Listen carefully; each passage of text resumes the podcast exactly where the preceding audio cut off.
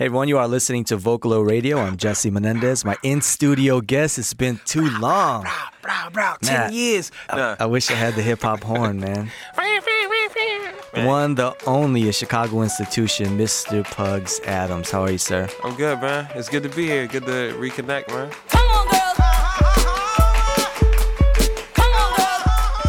Come on, girls. One of the things that I was I was mulling over my head when I was getting ready to speak with you is just what's been happening in Chicago over the last six years or so. And I'm wondering, as someone who is a student of the game, as someone who's been instrumental in shaping Chicago's hip hop identity, and as somebody who's been as astute in the genre and the culture as you have, what's it been like to be able to step away as you have when you were in the UK and see what Chicago was doing when you weren't there? Like, yo, I had a hand in that. Uh, I think it's definitely like a evolution, but in a, in a great way. Because I mean, we had many strides over the years, but this is like the generation that took all those things everybody did, threw out a lot of those things, and was just like, we're gonna make it our way. And I think that's the key of just saying this is how we're gonna do it, as opposed to you know trying to follow how somebody else did it. And um, also, I just think people sticking together more, like really having solid teams. You know, like I think but I was actually talking to somebody Taiwan about this uh, yesterday. If all those labels, you know, from the '90s had came together, that would have been a pretty hard conglomerate in the Midwest, and then they could go nationally from there. But to see Chance, to see Vic, and like Vic, man, it's crazy. Like he would just be at HBK because these guys, the good doctors that would do segments on our shows, would just bring you know random people, him, BJ, the Chicago kid, and they would just be in the cut, you know, and like you know both super talented guys, but just super low key about it, you know, to the point I'm like, bro, do you have a song that you want to play or something? What are you Come doing on, here?" here. Yeah. You know, why not? But just to see that growth, and then also them knowing, you know, because both of those guys, like they, I've had that conversation where they were telling me these are, you know, to a point what's going to happen, but not in a boastful way, but this is what I'm here to do, you know. That's got to make you feel good, right? As one of the it elder feels great, statesmen. man. No, it feels great. I don't even, man, this must have been like three years ago. I was just trolling around the internet on YouTube, and uh, what, an interview with Vic popped up with that cat from uh, from Canada, that dude, dude, Oh, dude. Yeah, and one of the questions Vic answered Pugs Atomz, WHBK, as far as influence and something that he still remembers as like getting his toes wet. How does that feel? Like people are Yeah. not just nodding to you, hmm. but The history is there. the history is there, but they're also referencing it out loud so that cats know. Yeah, that was a crazy moment. It felt good, you know, and just to see other people are paying attention to where you're paying attention. Because when I interview people, like I've been, you know, watching the whole progression and excited to finally, you know, give that. But um, you know, back to the first thing you were saying, like the crazy part was it was a lot of like publicists and booking agents in London that started to hit me up about the different people in Chicago, and I thought that was amazing because when I first got there, it was just really like Common, Moment, Kanye, Lupe. That was pretty, you know, Lupe, and that was the end of the list. You know what I mean? But now it's like all these people doing all these things. Like Saba did his first headlining tour, and that's crazy. I'm just like, man. You know what's wild, and I and I've often wondered about this because there was a time, and I don't want to get bogged down into the negativity too much, but I mean it, it has to be mentioned because for a while this was certainly what Chicago was known for. But in the early mid '90s, when Chicago was mm. developing its own identity in hip hop, I remember there were several artists, maybe just a handful of dudes who were rapping and mm-hmm. essentially acted as the gatekeepers, and and the mm. city got this connotation of those dudes really trying hard to keep that spot and not letting anyone in. Do you think we hurt ourselves by having that mentality? I think it definitely hurt it, and also, I mean, I think it turned a lot of us against the older generation. Each each time, you'd be like, "Oh, well, that's how what you guys are on." And I mean, like when I started in Acrobats, I only started it because the crew I was trying to get in was like, "Bro, you should just start your own thing." And I'm like, "Guys, you have all these keys you could just pass down to me." And um, you know, from watching the Hip Hop Project, that radio show, like that was the one thing I thought was so genius of Brother L. Like he had the show, did it for those years, but then he passed it, and then the next guys passed it. So the legacy is still there, but all these other voices come, you know. And like right now with CTA Radio, I'm like, guys, we gotta pass it, man. I know you guys love to do it and all that, but it's got to be the new vibes because when we started, that's what made it exciting. These new vibes, and I'm really curious now to see who's gonna be the young radio person that's gonna be giving that. That's so that's so dope to hear you say that. Bad to the bone like cancer B. Bad many good run DMC. I'm prime time, I'm your TV, I'm prime time, I'm your TV. fine. Need a bottle G, we hit the flow like MOP, Iridium MIB. Let me speak honestly,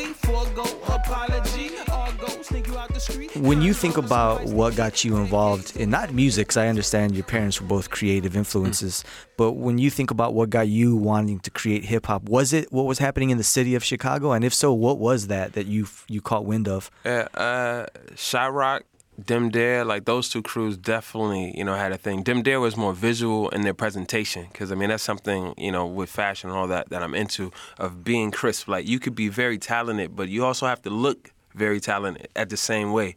And not not saying you dress a certain way, that kind of thing, but the whole presentation has to be flawless. So it puts you in a place where you're separate. You have your own world. People have to come into what you're on, you know. But I think also that it was so secretive, you know? Like in that time, like you'll walk up and see somebody and you're like, obviously you're into what I'm into, and you guys will become fast friends. Now that is the one thing I say now that's very difficult because everybody dresses from the internet. So you could be into Guns N' Roses, but you look like you might hang on 87th Street. You know what I mean? It's just such a mishmash Yeah, man. of the whole thing. So it's harder to you know to find those people. But it was definitely that that it was something people weren't really into, and then it really pushed you to go hard because people weren't into it. So it was like uh, always a prove yourself type type of situation. One thing that I think a lot of folks might be surprised to learn is there was a point in not just the U.S. and globally, but here in the city of Chicago, where you couldn't just have a hip hop show at a at a night spot like that was Nah, that was considered edgy. Yeah, Like, that was that was a lot of work to to work that out. Convince them nothing would happen, and you know. And also, I mean, the ages. You know, a lot of people were super young throwing parties. I remember, like, when we started, we were all probably like 16, 17, 18, coming to a club with this long letter explaining that we're an artistic group with poets and all this other things to make that it's going to be a rap show okay, you know, or getting scammed, which we got scammed a lot, you know, from people that own lofts on South Michigan Avenue. And you're like, oh, yeah, yeah, you can rent out the space, then get there. Oh, yeah, it's locked, you know. Damn. Yeah. What was that like fighting for the legitimacy of this genre that you felt so passionate about? I mean, I, to me, like that was like one of the best things because it was like everything you did showed and proved. You know, like I remember my parents. You know, as I was like, ah, I'm leaving art school. I'm just gonna rap full time and throw parties and you know do all this hip hop stuff.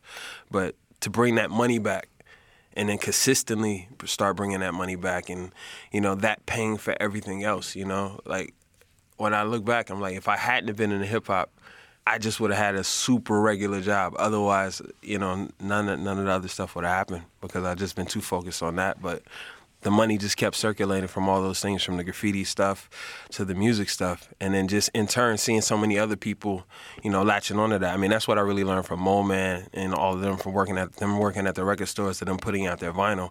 But the money has to circulate. Party people, we about to tear this motherfucking roof off.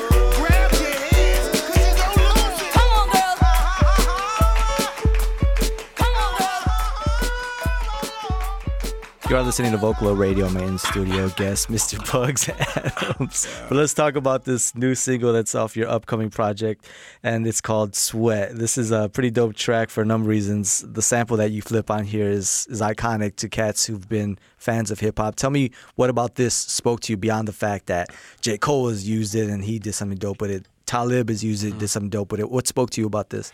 Well, the wild part had nothing to do with any of that stuff. I imagine it did not. But yeah. it was just really, I remember my parents, and I, I think it was probably my mom, and then it was my dad, even though it was probably his record because he had a pretty good record collection. But I remember them making me sit and listen to Nina Simone and really hear what Strange Fruit was about in the other records.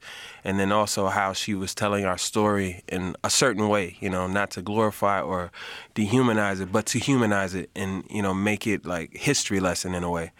And, you know, I that just touched me because it just you know was a childhood memory. But then also it was just like uh, I just came back because we worked on this album for like four or five years. Like we didn't. This is the first album I did not rush. Didn't say I have a year to complete it or before I go on tour or something like that. This was like really.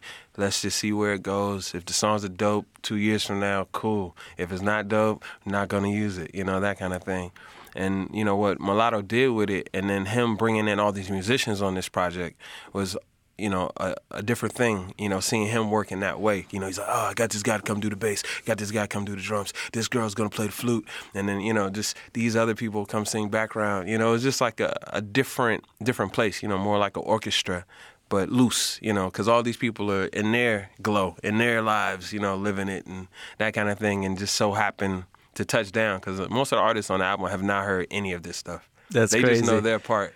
So it's gonna be funny, you know, people from the My's to GLC to Maggie from Sidewalk Chalk to Gantman. You know, that was that was probably like one of the most exciting things about the project because me and him grew up together, and he was a graffiti writer, and like whenever we would all kick it to try to make raps, he would be in the hallway making these house tracks, and we make fun of him. Yeah. but we had no idea that he was popping like that in house because we didn't really listen to house like that. But Oh, you know, to finally touch down and do something. So the project is called Highly Irregular. yeah. Now, considering your career in hip hop spans waves here in the city, but even beyond that, and if we just look at all the life changes that have happened to you, if you think about when you started, and I don't even mean the ability to write a dope 16, I'm talking about content. What do you mm. think the biggest evolution for you, Pugs Atomz, has been from the very beginning to where you see yourself as now? being able just to be honest, you know, and just say this is the kind of performer, storyteller I am, and accepting that. And that's definitely something I learned from Primeridian because we used to have this thing where we would all freestyle the songs and that thing, but it was about what did you actually say in the freestyle that was actually you. And then from there, that was just something we noticed. Like all the younger guys that would come record with us, they really enjoyed that aspect of just being able to say what they were feeling and, you know, not have to like, well, this is a girl song, so got to get your sexy rap on. You know, it's just like you from your perspective, this is a girl song. You know. Yeah. So you're a more honest individual these days, you think?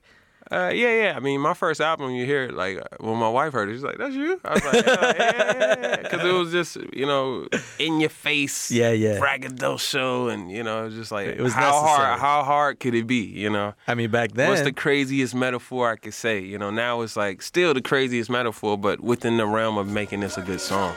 Working up a sweat. Working up a sweat. Working up a And sweat. we're off slamming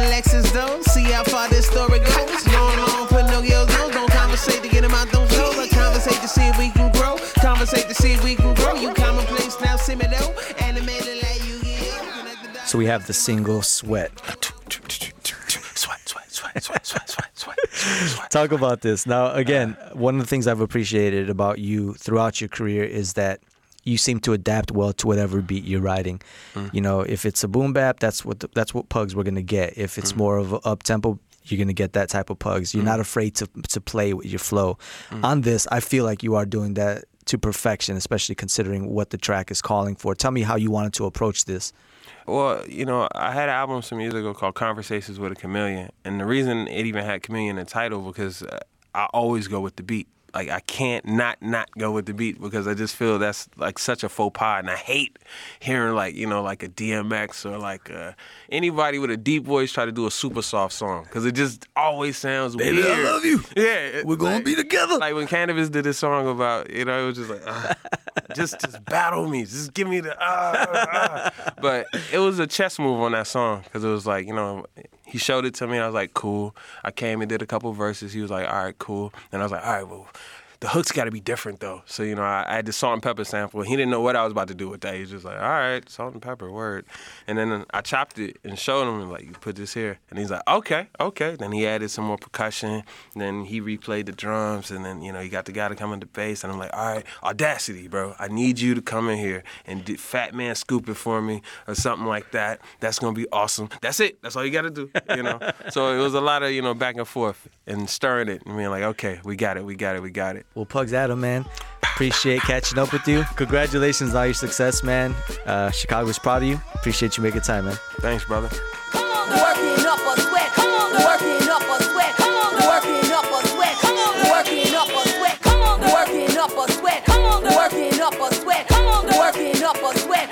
working up a sweat.